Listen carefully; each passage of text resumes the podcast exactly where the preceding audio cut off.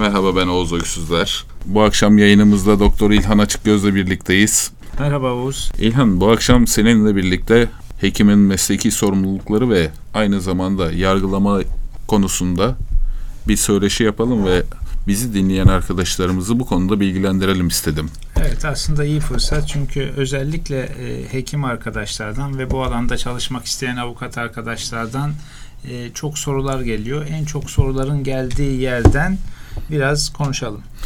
Bunları konu başlıkları altında toplarsak kaça ayırabiliriz? Şimdi önce biraz sorumluluktan bahsedelim. Ondan sonra e, hekimin mesleki uygulamalarının sınırını çizelim ve özel, kamu, hekimin istihdam şekline göre yargılanma usullerinden konuşalım. Sorumluluk derken neyi kastediyorsun? Bize başvuran tüm hastaların sorumluluğunu almak zorunda mıyız ve sorumluluk nedir? Bunun bir altını çizelim ve ondan sonra söyleşimize devam edelim istersen. Sorumluluk kişinin yaptığı davranışların hukuki sonuçlarına katlanmasıdır. Hekimden bahsediyorsak hekimin o kişisel davranışları bugünkü konumuz değil. Her herkes gibi hekim de bir gerçek kişidir. Her vatandaş gibi kendi kişisel davranışları olabilir ama bunlar konumuz dışı. Hekimin mesleki faaliyetlerinden doğan sorumluluğunu konuşacağız. Yani tıbbi uygulamalardan doğan sorumluluğunu konuşalım. Bunları biliyorsunuz siz de sahada çalıştınız. Cerrahi ve dahili bilimlerde çalışanlar olarak ikiye ayırmak gerekirse bu konu başlıklarını ayrı ayrı ele alsak aslında bence hekimi branşlara ayırmaktan ziyade sorumluluğu branşlara ayırmakta fayda var. Sorumluluk deyince biz önce tabii şunu bahsetmek lazım birçok arkadaşımız için. Özel hukuk kamu hukuku ayrımını yapmak lazım dinleyicilerimiz için. Nedir o? Kamu hukuku dediğimiz zaman devletin yapısıyla ilgili ve devletin bireylerle olan ilişkilerini düzenleyen hukuk kurallarına biz kamu hukuku diyoruz. Özel hukuk, özel hukuk da birey birey arası, kişiler arası ilişkileri düzenleyen hukuk tarafı. Kamu hukukunun altında anayasa hukuku, ceza hukuku, idare hukuku gibi hukuk branşları var. Özel hukukta da hepimiz biliyoruz ticaret hukuku, iş hukuku, fikri sınai haklar hukuku birçok alt branşı var hukukun. Biz sorumluluğu incelerken öncelikle özel hukuk, kamu hukukunu ayrımını yapalım ki buradan da ceza ve e, özel hukukla ilgili sınıflamaya geçelim. Sağda çalışan hekimler özellikle e, kamuda çalışıyorlar. Yaklaşık %60-70 civarında hekim arkadaşımız kamuda çalışıyor. %30'luk kesim de özelde çalışıyor. Bunların çalışma şartları ve tabi oldukları kurallar farklılaşıyor. Burada sizin kastettiğiniz kamu hukuku derken kamuda çalışanlar ve özelde çalışanları mı anlamamız gerekiyor? Hayır aslında o değil. Bir geri dönüyorum. Ben tekrar sorumluluğu konuşursak sorumluluğu aslında üç başlık altında inceleyelim hekim açısından. Birincisi ceza sorumluluğu. Hı. İkincisi özel hukuk sorumluluğu. Üçüncüsü disiplin hukuku, idare hukuku sorumluluğu. Aslında bu ceza ve idare hukuku sorumluluğu işte bahsettiğiniz kamu hukukuna ilişkin sorumluluklardır. E, diğer özel hukuk sorumluluğu da hani en en kaba tabirle tazminat sorumluluğu diyelim. Bu da özel hukuku ilgilendiren bir alandır. Ceza hukuku, disiplin hukuku ve özel hukuk. Hekim için e, nasıl uygulanır? Uygulanmasını konuşursak öncelikle hekimin istihdam şekli önemli hastayla hekim arasındaki ilişki önemli. Şimdi ceza hukukundan başlayayım anlatmaya. Ceza hukukunda hekim eğer kamuda çalışıyorsa devlet hastanesi, üniversite hastanesi e, gibi kamu kurumlarında çalışan bir hekimse yaptığı mesleki faaliyetler sebebiyle bir suç işlediği iddiası ortaya atılırsa şikayetçi tarafından veya resen veya ihbarla türlü şekillerde ceza muhakemesinin soruşturma evresi hekim için hemen başlayamıyor. Daha doğrusu diğer memurlar için de öyle. Kamuda çalışan memur için ceza soruşturmasının bir ön şartı var. O da e, valilik izni. 4483 sayılı kanun var öncelikle memurun mesleki faaliyetiyle ilgili mi ve suç var mı buna dair bir ön inceleme soruşturması yapılır. O ön inceleme soruşturmasında suç olduğuna dair bir makul şüpheye ulaşılırsa o zaman soruşturmacı tarafından valiliğe yapılan bildirimle memur hakkında soruşturma izni verilir. Ancak o zaman savcılık soruşturması başlar. Savcılık soruşturması sonrasında ya takipsizlik kararı yahut ceza davası açılması kararı çıkar. Burada biraz özelleştirelim bu konuyu da açalım çünkü burada şikayet ediliyor. Ön incelemeye tabi tutuluyor valilik tarafından ve buna ön inceleme izni veriliyor ya da verilmiyor. Tamam. Dosyanın savcılığa gitmesiyle ilgili olarak, soruşturma izni verilmesiyle ilgili olarak. Burada memur arkadaşlarımızın yapabileceği şeylerden de kısaca bahsedelim. Yani bu kararlara nasıl itiraz edebilir, nasıl savunma verebilir? Valilik ön inceleme izni verdiği zaman e, artık savcılık bir soruşturma başlatır bu konuda. Bu kamu hastanelerinde çalışan, özellikle üniversitelerde çalışan hekimler için de geçerli bir uygulama mı? E, savcılık soruşturma izni verildiği andan itibaren e, klasik muhakemenin soruşturma usulünü yürütür artık. Peki İlhan tam burada aklıma geldi. Üniversitelerdeki çalışan hekim arkadaşlarımızın durumu nasıl olacak bu durumda? Şimdi e, bir yandan tabii kamu üniversiteleri var, bir yandan vakıf üniversiteleri var, bir yandan Sağlık Bakanlığı'yla afiliye üniversiteler var, bir yandan da Sağlık Bakanlığı'nın kurduğu üniversiteler var. Aslında hekimin hangi çatı altında çalıştığından ziyade hekimin hangi kadroda çalıştığı önemli. Eğer devlet memuru kadrosundaysa o zaman valilikten ön izne bağlı, üniversitenin öğretim üyesi kadrosundaysa o zaman da rektörlükten izne bağlı soruşturması. Burada vakıf üniversitelerine dair iki cümle ekleyeyim hemen. Vakıf üniversitelerinin öğretim üyesi personelleriyle ilgili soruşturma usulü çok böyle tartışmalar götürdü. İzne tabi mi değil mi? Direkt genel usule göre mi soruşturma yapılır? Sonunda uyuşmazlık mahkemesine kadar gitti ve çıkan sonuç itibariyle şu an Vakıf Üniversitesi öğretim üyeleri 2547 sayılı YÖK kanununa bağlı çalışmakla birlikte ceza soruşturmaları genel usule tabi. Yani herhangi bir ön izne tabi değil. Özel hastanede gibi. Anladım. Özel hastanedeki gibi mi? Evet, özel hastanede çalışan hekimin de soruşturmasında usul şöyle. Kamuda çalışan ya da üniversitede çalışan hekimler gibi soruşturulması bir ön izne, ön incelemeye tabi değil. Genel usullere göre soruşturuluyor. Ee, yani herhangi bir kişi bir suç işlerse nasıl savcılık ihbar, şikayet ya da resen bir soruşturma başlatabiliyorsa özel hastanede çalışan hekim için de usul böyle. Kısaca söylemek gerekirse hangi kanuna tabi çalışıyorlarsa o kanuna tabi olarak yargılanıp ceza usulüne tabi oluyorlar. Ceza sorumluluk yönünden usul böyle. İlancım cezalar yargılamaya sevkler tamam bunlar çok güzel ama burada bizim hekim arkadaşlarımızın da bu ön inceleme izni verildiği zaman ya da yargılamaya izin verildiği zamanlarda neler yapılabileceğini de bir anlatırsak hekim arkadaşlarımıza çok yardımcı oluruz. Şöyle, kamuda valilik izniyle veya üniversitede rektörlük izniyle muhakeme izni verildiği zaman savcılık soruşturma açar. E peki hemen mi? E bu arada hekimin itiraz hakkı tabii ki var.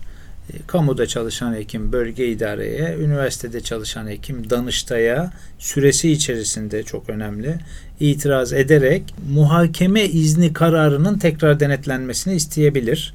Eğer o kararda usulsüzlük varsa veya esas yönünden aslında muhakemeyi gerektirmeyen bir husus varsa mutlaka o karar bozulur. O karar bozulursa soruşturma açılamaz. Yani savcılık soruşturması açılamaz ve Danıştay ve Bölge İdarenin kararları bu anlamda kesindir.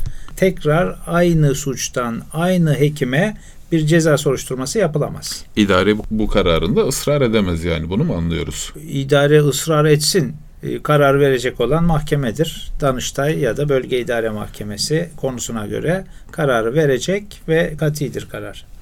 Bu konunun altını çizmek gerekiyordu çünkü. Peki hekimler açısından sordum ama e, peki şikayet edilen şikayet eden arkadaşlar da bu karara itiraz edebilir mi? Mesela ön inceleme izni vermediler. Tabii ki itiraz edebilir. Yani hasta ya da şikayetçi bir hak mağduriyetine uğradığını düşünüyorsa, usul ya da esas yönünden aslında burada suç var ve yani izin şartı bu suçun soruşturulmasını engelleyerek adalete engel olduğunu düşünüyorsa tabii ki aynı yollar şikayetçi için de geçerli. Şikayetçi de soruşturma izni verilmemesine karşı itiraz edebilir. Peki savcılar gönderiyor sonuçta bu ön inceleme için. Savcılar da bu karara itiraz edebilirler mi? Ön inceleme izni verilmeme kararına. Yerinde bir soru savcı da itiraz edebilir tabii ki. Bunu da bu şekilde bağladıktan sonra özellikle sorumluluk konusuna geri dönersek hekimlerin çalışma şartları içerisinde nelere dikkat ederek çalışması gerektiğinin altını çizmek gerekir bence. Şimdi bir basamak geriye dönelim. Belki e, dinleyicilerimiz arasında bu terimlere çok aşina olmayanlar vardır. Ceza hukuku deyince biz ne anlıyoruz? Özel hukuk, hukuki sorumluluk deyince ne anlıyoruz? Disiplin deyince ne anlıyoruz? Ceza sorumluluğu dediğimiz zaman e, hekim için konuşuyoruz tabii Hı hı. ki. Hekime hapis cezası verilsin mi verilmesin mi ya da bir güvenlik tedbiri uygulansın uygulanmasın mıya dair bir yargılamadır ceza soruşturması. Hukuki sorumluluk ise özel hukuk yargılamasını gerektirir ve hukuki sorumluluk da e, en kaba tabiriyle tazminat sorumluluğu anlamına gelir. O da şu demek bir kimseye zarar veren kişi zararın tazmini ile yükümlüdür. Tazmininin yükünü çekmek zorundadır. Özel hukuk sorumluluğu da bu. Disiplin sorumluluğu ise disiplin sorumluluğu aslında kamuda çalışanlar için idare hukukunun bir uzantısı. Özel sektörde çalışanlar için de her kurumun kendi içerisindeki disiplin sorumluluğudur. Hekimin disiplin sorumluluğunu ayrı bir başlıkta inceleyeceğiz. Ama kabaca şöyle e, anlayalım. Hekimin çalıştığı kurum içerisindeki emir ve talimatlara kurumun düzeni içerisinde uymasını gerektiren hukuk kuralları diye anlayabiliriz disiplin sorumluluğunu. Hekimin tazminat sorumluluğundan özellikle yaptığı işlerin, kötü işlerin diyelim, malpraktislerin, hastaya uyguladığı kötü uygulamaların sonucunda bunun karşılığını vermesi, tazmin etmesinden bahsettin. Bu hangi durumlarda ortaya çıkıyor özellikle? Şimdi tazminat sorumluluğu için öncelikle hukuken olması gereken şartlar var. Nedir onlar? Birincisi hekimin yaptığı uygulama hukuka aykırı olacak. Ne demek o? Bir tanı hatası olacak, endikasyon hatası olacak, tıbbi standartlara uymazlık olacak, hastanın aydınlatılmasında, bilgilendirilmesinde, onamında bir eksiklik olacak. Yani kabaca hepsini toparlarsak kusur olacak. Hekimin bir kusuru olacak. Bir özen eksikliği, ihtimam eksikliği olacak. Başka bu eksiklikten dolayı, bu kusurdan dolayı hasta zarar görecek ve zarar gerçekten bu kusurla ilgili bir zarar olarak ortaya çıkacak.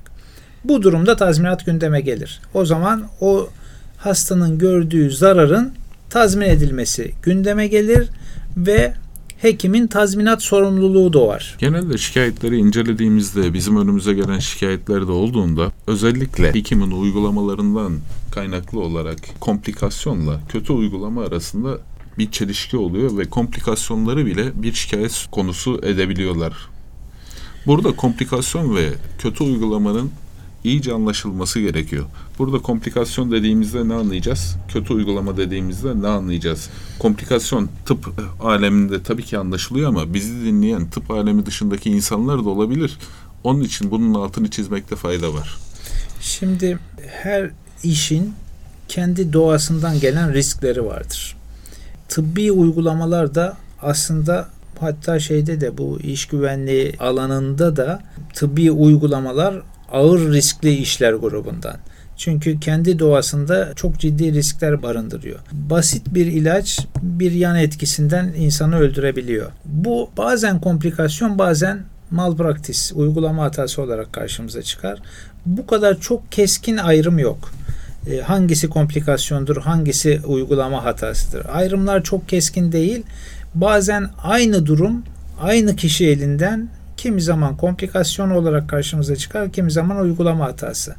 Kabaca tanımlarsak komplikasyon aslında işin doğasında olabilecek ve ama çok önemli her türlü önleme rağmen öngörülmüş olmasına rağmen engellenemeyecek olan zararlardır, sonuçlardır. Uygulama hatasında da biz şunu görürüz. Engellenebilecekken engellenmemiş ya da öngörülebilecekken gerekli önlemler alınmamış. Yani bir ihmalden ve özen eksikliğinden bahsedebiliriz.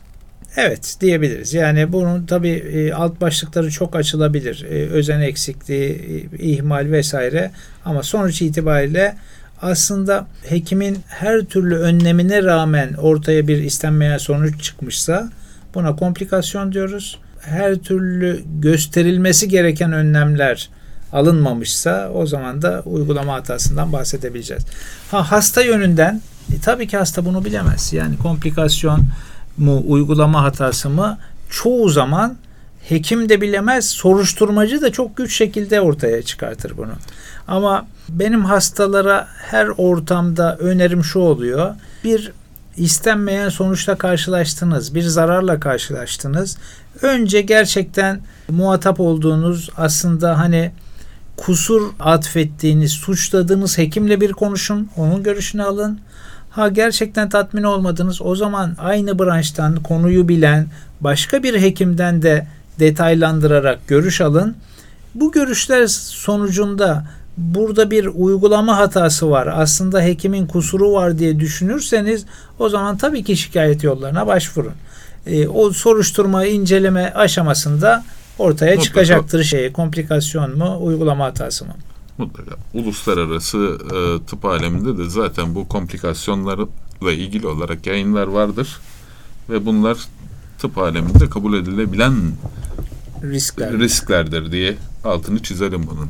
İlhancığım şimdi burada malpraktis ve komplikasyon hakkında konuştuk ama yargı aleminde bu bunlar nasıl değerlendiriliyor? Nasıl ayırdına varılıyor? Bizim hekim arkadaşlarımız bunları izah edebiliyorlar mı? Kendilerine ifade ettiklerinde karşılık bulabiliyor mu? Bunlar yargı sürecini de biraz anlatırsan bize. Şimdi aslında hem e, yargı sürecini ceza yargılamasında da e, özel hukukta da idari yargıda da aslında hemen hemen yol aynı. Ortada bir olay var. Olayla ilgili bir şikayet var ya da dava var. Zarar gören kişi zararın tazminini istiyor ya da zarar verenin cezalandırılmasını istiyor. Yargılamanın belli usul kuralları geçtikten sonra hakim dosyayı önce alıyor, kendisi e, inceliyor. Ondan sonra tabi tıbbi uygulamalar çok özel konular. Hakimin bu konuda işin içeriğiyle ilgili karar verebilmesi mümkün değil. E, bu konuda bilir kişilerin görüşüne başvuruyor. Başvurmak zorunda. Bilir kişi kurumları var, e, bölge listeleri var. Adli tıp kurumu, üniversitelerin bilir kişilik müesseseleri var. Bölge bilir kişi listeleri var. Hakim oradan yeterli gördüğü sayıda kişiyi yahut kurumu görevlendiriyor. Bilir kişi neyi inceliyor? Bilir kişi önce alıyor dosyayı. Tıbbi olayın içeriğini inceliyor bir kere. Yapılan tıbbi uygulama standartlara uygun bir uygulama mı? Tıbbın bugünkü geldiği teknoloji ve gündemi açısından standartlara uygun mu? Teknik olarak hata var mı? Tanı için gerekli işlemler yapılmış mı? Doğru tanı konmuş mu? Yapılan tedavi seçimi doğru seçim mi? En çok burada e, şey çıkıyor, e, sorunlar çıkıyor. Tedavi seçimi çünkü bazen bir hastalıkta beş farklı tedavi yöntemi olabiliyor. En doğru tedavi hangisi? Bir kere 5'i de tıbbi standartlarca kabul görmüş seçenekler olması lazım. Bir, o 5 seçenekten bir tanesi hangisinin karar verileceğine hastayla hekim birlikte karar vermek zorunda. En çok burada ben şahsen kusur görüyorum kendi deneyimimde. Hastanın burada söz sahibi olması lazım. Hastayla hekim yapılacak tedavi konusunda mutabıklarsa ve o tedavi de tıbbi standartlara uygunsa artık endikasyon yönünden hekime bir kusur atfedilemez. Bilir kişiler neyi inceliyor? İşte tanı doğru mu, endikasyon doğru mu yani yapılacak iş ve teknik doğru mu? Tıbbi tekniğe uygun yapılmış mı? Hasta yeterince aydınlatılmış, bilgilendirilmiş mi? İstenmeyen sonuç ortaya çıkmış bu sonucu engellemek için gereken her şey yapılmış mı? Sonuç ortaya çıktıktan sonra komplikasyon yönetimi iyi yapılmış mı? Yani istenmeyen sonuçla da mücadele edilmiş mi? Bilirkişi bunlara bakarak görüşünü rapor ediyor, hakime bildiriyor. Hakim bu bilirkişi görüşleriyle bağlı değil.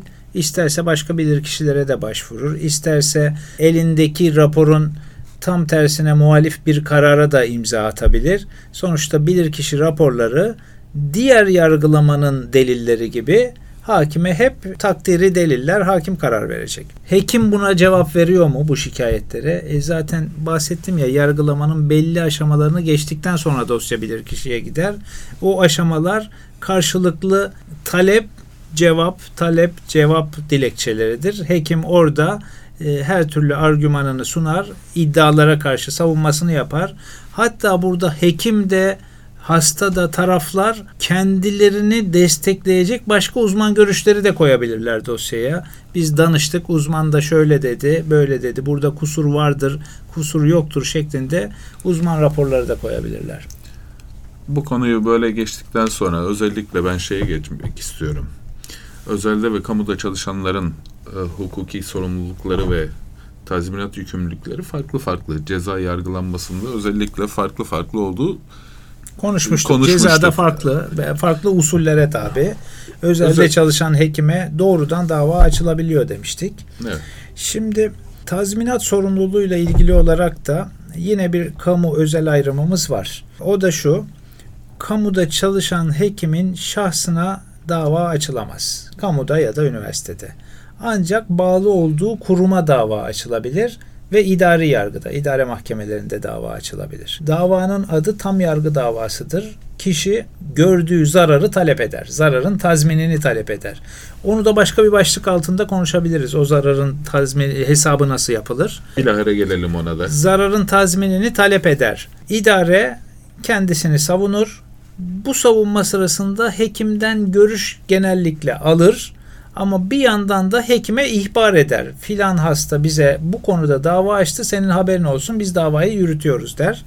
Hekimin orada davaya katılma ya da katılmama tasarrufu vardır. İster katılır ister katılmaz ancak Sizin görüşünüz ne bu konuda? ben hekimin davaya katılmasından yanayım. Çünkü bu davayı idarenin kaybetmemesi için elindeki argümanları sunmak zorunda hekim. Hem tıbbi bilgisini, becerisini hem de uzman görüşü, işin esasına dair e, hakimde kararda etki uyandırabilecek unsurları dosyaya sunmak zorunda.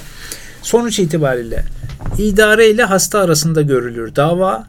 Davayı hasta açtı, dava reddedilebilir. Burada kusur yok denilebilir. Yahut idare bir tazminata mahkum edilebilir. Tazminata mahkum edilirse idare tabii ki itiraz yollarından sonra o tazminat kesinleştiği zaman idare hastaya ödemesini yapar ve döner hekime rücu davası açar. Rücu davasında tekrar bilir kişilere dosya gider. Orada hekimin kusurunun olduğu ya da olmadığı hakim tarafından araştırılır. Eğer hekimin bir kusuru varsa ve mahkeme rücuya dair karar verirse bu sefer hekim kendi idaresine e, o tazminat kadar bedeli hatta biraz da faiz binmiştir, masraflar artmıştır. Onları kendi idaresine ödemekle yükümlü olur. Burada da hekimin sigortası devreye girer. Mesleki sorumluluktan bahsediyoruz. Sigortasından bahsettik. Sigortasını ödeyeceğinden bahsettik. Oraya girmeden önce istersen memurların disiplin hukuku açısından değerlendirilmesini, bu şikayetler söz konusu olduğunda nasıl değerlendirilir, hangi aşamalardan geçer? Evet, di- disiplin sorumluluğundan bahsedelim. Çünkü disiplin sorumluluğu aslında memurun idari yargıdaki sorumluluğunu, kamuda çalışan memurun idari yargıda yürütülür ve idareye karşı bir sorumluluğu vardır diye bağladık. Disiplin sorumluluğu karşısında bir ne, ne çıkar? Disiplin yaptırımları çıkar. Disiplin sorumluluğu hekimin kendi çalıştığı kurumun emir talimatlarına e, uyması zorunluluğudur. Başlıca böyle özetleyebilirim. Özel hastanede çalışan hekimlerin mutlaka kendi hastanelerinin bir disiplin yönetmeliği vardır. Karşılığında belirli fiiller için belirli cezalar vardır. İşte e, özel hastane ile hekim arasındaki ilişkiye göre değişir. Öte yandan her hekimin, özelde çalışan hekimin il tabip odalarına karşı sorumluluğu vardır. Tabip odaları bu konuda yetkilidir, kanunla kurulmuş odalardır. Tabip odalarının da çeşitli yaptırımları var hekime karşı. Yaptığı soruşturma sonrasında uyarı, kınama gibi cezalar olabilir. Süreli meslekten uzaklaştırma cezaları olabilir. Bunlar da tabip odasının disiplin cezaları. Kamu hukukunda kamuda çalışan hekimlerin disiplin hukukuyla ilgili çok sorunlar görüyorum ben. Çünkü iyi bilinmiyor. Hatta e, hekimlerin bu konuda çok böyle e, şeyler yaşıyorlar. Ne denir ona?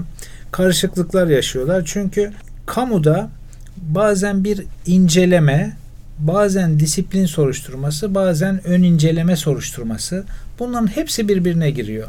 Aslında usul şu. Herhangi bir şikayet olduğu zaman veya ihbar veya da resen yöneticinin tasarrufuyla bir konu incelenebilir. Burada bir kusur var mı, hata var mı, hasta hakları ihlali var mı, hasta zarar görmüş mü ya da hekim zarar görmüş mü diye herhangi bir konu incelenebilir.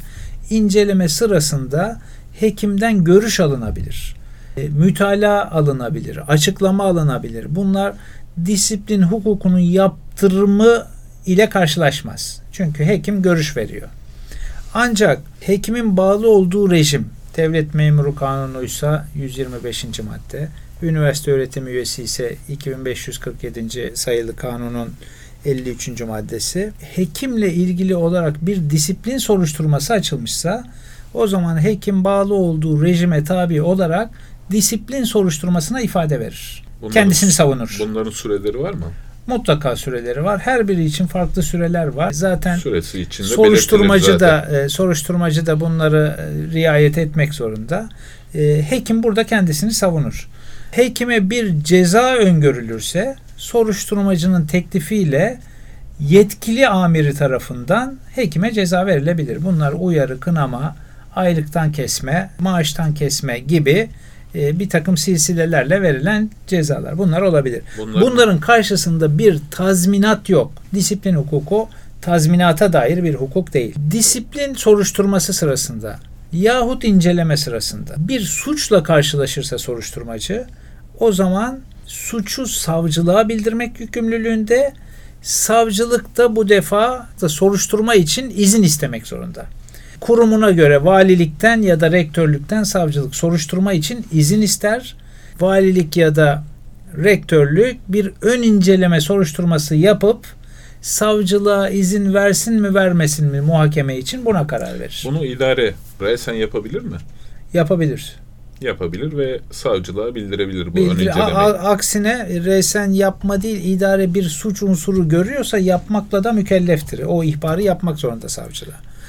Uygulama şöyle oluyor. Savcılık aslında bir yandan soruşturma izni isterken dosyayı bekletmesi gerekir. Soruşturma izni gelirse soruşturmaya devam eder. Değilse soruşturmaya yer olmadığına dair e, dosyayı kapatır. Ama uygulamada öyle olmuyor. Savcılık dosyayı alıyor. Önce bir görevsizlik kararı veriyor. Valiliğe ya da üniversiteye, rektörlüğe gönderiyor dosyayı. Siz soruşturun diyor öncelikle şunu da belirtelim ayrıca bu soruşturma ya da disiplin soruşturması ya da ön inceleme yapılırken soruşturulan ya da ön incelenen kişilerin hukuki yardım alabileceği ve hukuki olarak çok avukat doğru, bulundurabileceğini çok doğru. Her aşamada her aşamada en basit şikayetten en basit savunmaya kadar taraflar hasta da hekim de herkes hukuki destek alabilir savunma hakkı anayasal güvence altındadır. Savunması için yanında avukat bulundurabilir yahut avukatla görüşeceğim ek süre istiyorum diyebilir ki almasını da ben her şekilde öneriyorum tavsiye ediyorum. Çünkü yapılan soruşturmanın ya da ön incelemenin nereye doğru gideceğini bizim hekim arkadaşlarımız kestiremeyebilirler. Onun için özellikle hukuki anlamda söylüyorum bunu hukuki destek almasında fayda var. Doğru. Burada madem konusu gelmiş disiplin hukuku altı biraz da Sabim'den, Cimer'den, idari başvurulardan bahsetmek lazım. e, herhangi bir mağduriyete uğradığını iddia eden, hak ihlaline uğradığını iddia eden hasta Sabime, CİMER'e çeşitli iletişim merkezlerine başvuru yapabiliyor. Yapıyor da. Aynı zamanda hastane içerisinde hasta hakları birimimiz var. Oraya da başvurabiliyorlar. Hastanelerdeki hasta hakları birimi direkt başhekimliğe, valiliğe, idari başvuru e, idarenin silsilesi içerisindeki kurumu ilgilendiren her merciye yapılabilir. Ki e, hastalar için aslında en kolayı en yakından başlamak. E, kimi hasta için en yakın birim hasta hakları birimi, kimi hasta için en yakın birim klavye. Klavyeden doğrudan Sabime bir mesaj. Şimdi hasta herhangi bir şikayette bulunduğu zaman yönetici, birim amir, yetkili amir bir inceleme başlatır ve öncelikle konuyu inceler. Burada gerçekten bir ihlal şüphesi var mı yok mu? Bazen de şikayetler o kadar soyut olur ki soyut olur, belli bir dayanağı yoktur, kişi belli değildir, fiil belli değildir. O zaman direkt incelemeye gerek yok kararı da verebilir amir. Tabii ki bu her türlü karara itiraz yolları açık. Hasta içinde, hekim içinde. İnceleme sonrasında herhangi bir kusur ya da suç şüphesine varırsa yetkili amir o zaman bir disiplin soruşturması başlatır. Bazen doğrudan disiplin soruşturması başlatır. Onun için hasta bir mağduriyete uğrayıp hastanedeki hasta hakları birimine müracaatıyla bile doğrudan disiplin soruşturması başlatılabilir. Ve bu disiplin soruşturması hastalara da sonucu bildirilir. Yani hasta buradan gerçekten mağduriyetinde hekim kusuru var mı yok mu bunu öğrenir. Eğer resen durduk yerden kendiliğinden bildirilmezse hasta bunu talep etmelidir. Şikayetinin sonucunu öğrenmelidir. Onu söyleyeceğim. Şimdi bizim hekim arkadaşlarımız Samime, BİMER'e ya da herhangi bir yere başvurduğunda hastalar mağduriyetlerini belirten sahada çalışan hekim arkadaşlarımızdan hep geri dönüş oluyor. Nedir arkadaş bu her şeye cevap vermek zorunda mıyız? Her şeye bir cevap üretip vermek zorundayız. Niye diyeceksek? Çünkü bir dilekçe veriliyor. Bu dilekçeye de cevap verme Aslında üretme... ben öyle düşünmüyorum. Aslında öyle düşünmüyorum. E, hasta dilekçe hakkını kullanıyorsa mutlaka cevabını almalı. Ama bu cevabı yönetici ön, ön elemeden geçirip direkt vereceği cevapları yönetici vermeli. Yani her şikayeti dönüp hekime, hemşireye, çalışana birebir sormak bence yersiz. Çünkü o şikayetlerin bazıları direkt organizasyonu ilgilendiren, hastane yönetimini ilgilendiren, sistemi ilgilendiren şeyler. Bunlar da yöneticinin doğrudan cevap vermesi daha doğru. Hekimin e, tazmin sorumluluğundan bahsettik. Hekimin tazmin sorumluluğu var. İdare rücu ediyor buna hekime. Hekimin peki sigortası var bildiğim kadarıyla mesleki sorumluluk sigortası. Bu ne zaman devreye giriyor? Ve nasıl bir ne zaman hekime, girmesi lazım? Hek, ne zaman girmesi gerekiyor? Hekime nasıl bir koruyucu kalkanı ol, oluyor? Şimdi öncelikle hekim arkadaşlar arasındaki yanlış algıyı hemen şöyle düzeltelim. Hekim mali sorumluluk sigortasıdır bunun adı. Hekimin uygulamalarına karşı. Yani hekimin ceza sorumluluğu kişiseldir. Eğer suç varsa suç ne demek? Suç da Türk Ceza Kanunu'nda veya belli kanunlarda tanımlanmış karşılığı da hapis ya da e, adli güvenlik tedbirlerine e, yaptırımına bağlanan fiillerdir suç. Hekimin sigortası ceza sorumluluğunu kaldırmaz hekimin. Hekimin mali sorumluluğudur. Bu şu demek, hekim mesleki uygulamayla verdiği zararların karşısında zararı tazmin etmek için ekonomik olarak zarar görmesin diye hekimin mali durumunu sigorta eden bir sigortadır bu. Yani zarar sigortasıdır ama hekimin mali sorumluluğunu güvence altına alır. Şimdi bir kere bu bir zorunlu sigorta. Her hekim mesleki faaliyetini gösterirken ister kamuda çalışsın ister özelde isterse emekli oldum ben artık çalışmıyorum desin ama komşuya gidip bir hekimlik faaliyeti yapacaksa e, hekimlik sigortası zorunludur. Bu bir. Bu bir nevi trafik sigortası gibi mi yani? Tamamen öyle. Trafik sigortası gibi. O da zorunlu sigortalar Araç arasında. kullanıyorsan ya da hekimlik ölmediği sürece sorumluluk sigortan devam ettireceksin. Evet aslında bu biraz da hasta hakları paralelinde gelişmiş bir şeydir. Çünkü hastanın zararını tazmin e, amacı gütmektedir. Hekimin mali ekonomisini korumaktan ziyade. Şimdi süreç şöyledir.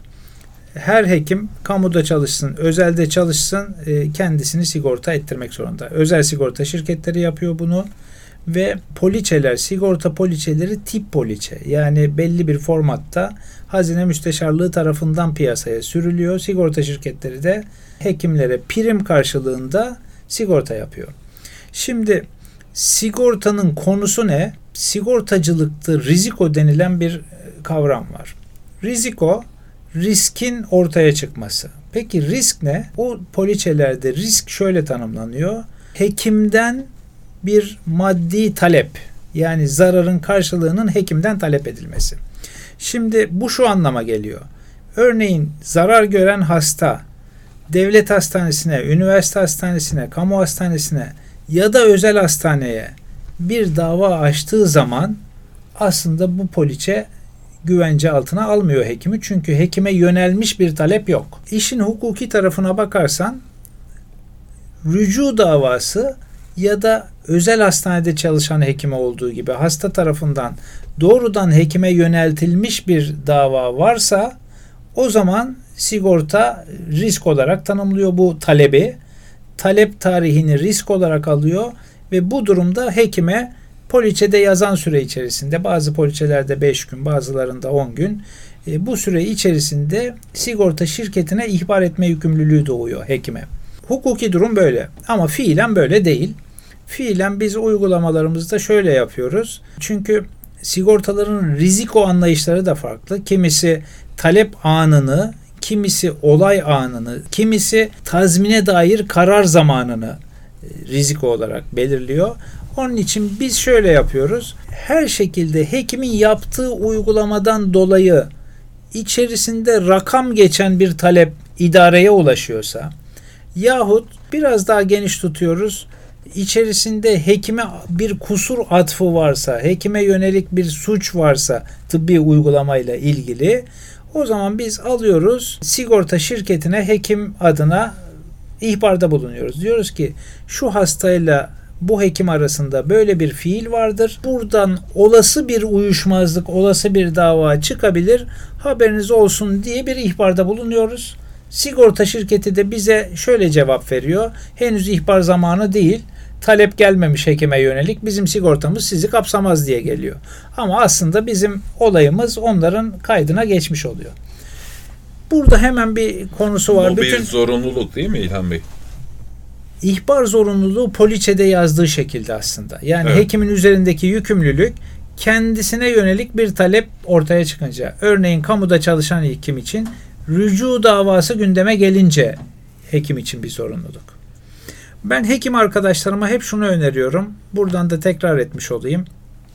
Sigorta poliçeleri arasında e, zaman zaman uyuşmazlıklar çıkıyor. Rizikonun tanımıyla ilgili. Olay tarihi mi, talep tarihi mi, dava tarihi mi diye en azından hekimin yapabileceği şey şu. Hangi sigortayı yaptırmışsa kendine, hangi sigorta şirketinden sigorta yaptırmışsa devam edenleri de aynı şirketten yaptırmasında ben çok fayda görüyorum. Çünkü bugün A sigortasından, yarın B sigortadan, yarın C sigortadan yaptırdığın zaman e, bugün yaptığın bir ameliyat ya da tıbbi uygulama bir sene sonra hasta talepte bulunuyor zarar gördüm diye. İki sene sonra dava açıyor. E, Her birinde birinci sigorta diyor ki biz dava tarihini riziko olarak- alırız. İkinci diyor ki biz talep tarihini alırız. Bu uyuşmazlıkları kolay aşmak için aynı sigortadan devam ettirmekte fayda var. Peki bu sigortanın kapsamı nedir? Sınırsız mı? Her türlü zararı tazmin edebiliyor mu? Aslında tabii ki sınırları var. Öncelikli sınırı hekimin tıbbi uygulamasıyla ilgili olmak zorunda. Hekimin yasal tıbbi uygulamalarıyla. Yasal olmayan tıbbi uygulamalar kapsam dahilinde değil. Bu bir. İkincisi limitler dahilinde. Bu sigortaların rakam tam hatırlamıyorum şu an. Sanırım 800 bin lira civarında olay başına limiti var. Bu limite kadar Kapsam dışında. Bu da bütün poliçelerde belirtiliyor değil mi? artı mahkeme kararıyla dava sonucuyla hükmedilen yargılama giderleri ve vekalet ücretleri de sigorta kapsamında. Bugün çok güzel bir konuşma oldu. Bilgilendirici, gayet güzel, başarılı geçtiğini zannediyorum. Teşekkür Herkese ederim. iyi günler diliyorum. Bir, bir Size sözle teşekkür ben de bir sözle bitireyim teşekkür etmeden önce. Birincisi hastalar haklarını arayacaklar, aramalı. Eğer bir mağduriyete düştüklerini düşünüyorlarsa mutlaka haklarını arasınlar. Ancak bunun yolu yordamı belli. Öncelikle muhatap olduğu hekimle görüşerek daha sonra idari başvuru yolları ama mutlaka yazılı ve dilekçeyle idareye işte başvuru yapılabilecek bir sürü kurum var. E, bu kurumlara başvurular yapılabilir. Hekimler de lütfen kendisiyle ilgili bir başvuru geldiğinde bunu negatif algılamasın. Bu işin doğasında nasıl hekimlik e, uygulamalarında, tıbbi uygulamalarında büyük riskler varsa hasta açısından da dilekçe hakkı, hak arama hakkı bunun gibi. Hekimler de hak arayan hastaya e, en doğru şekilde, en nizami şekilde cevap vermek zorunda, vermeli ve yılmadan da mesleğine devam etmeli. Yani hastanın şikayetleri, hastanın hak aramaları hekimlerin tıbbi uygulamalarını sekteye uğratmamalı. Hekim şunu bilmeli. Eğer hekimlik yapıyorsa bunun tıbbi riskleri kadar hukuki riskleri de var ve karşısında hekimlik sahasını, tıbbi uygulamaları bilmeyen bir hasta var. Hastanın hak araması da en doğal yoludur. Hekimler de buna saygı duyup mesleğine devam etmek zorunda.